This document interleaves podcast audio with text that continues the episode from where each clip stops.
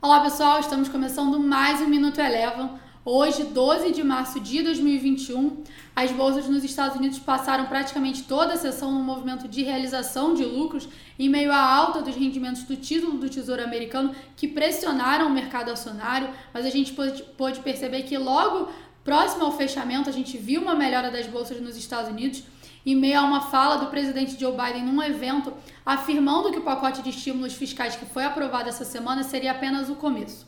O Dow Jones passou praticamente toda a sessão em alta, encerrou o dia com valorização de 0,9%. Já o S&P 500, que passou praticamente todo o dia em queda, no final da sessão acabou virando para o terreno positivo, encerrou com alta de 0,1%. E o Nasdaq encerrou a sessão de hoje com queda de 0,6%.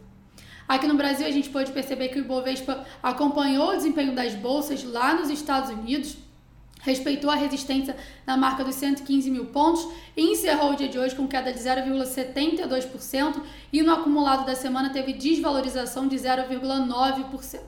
Destaque negativo ficou por conta do setor de varejo e consumo, após as vendas do varejo de janeiro que foram divulgadas hoje virem abaixo do esperado. A gente teve B2W com queda de 5,2%, Via Varejo com queda de 4,2% e lojas americanas com queda de 3,5%.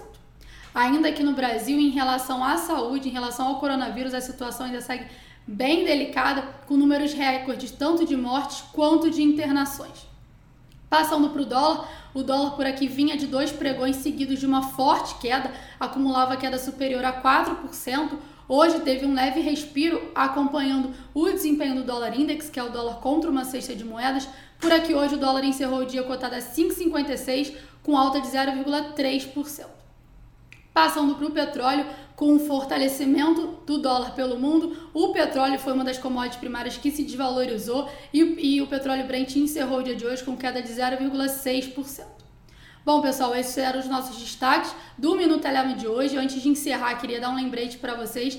A partir da próxima segunda-feira, dia 15 de março, a B3 volta a funcionar seu horário normal, então a bolsa volta a fechar 5 horas da tarde, o aftermarket que temporariamente estava suspenso volta a funcionar das 5 e meia às 6 horas da tarde. O Minuto Eleven de hoje fica por aqui. Se você quiser ter acesso a mais conteúdos como esse, inscreva-se em nosso site www.elevafinancial.com e siga a Eleven também nas redes sociais. Eu sou a Jéssica Feitosa e eu te espero no próximo Minuto Eleven.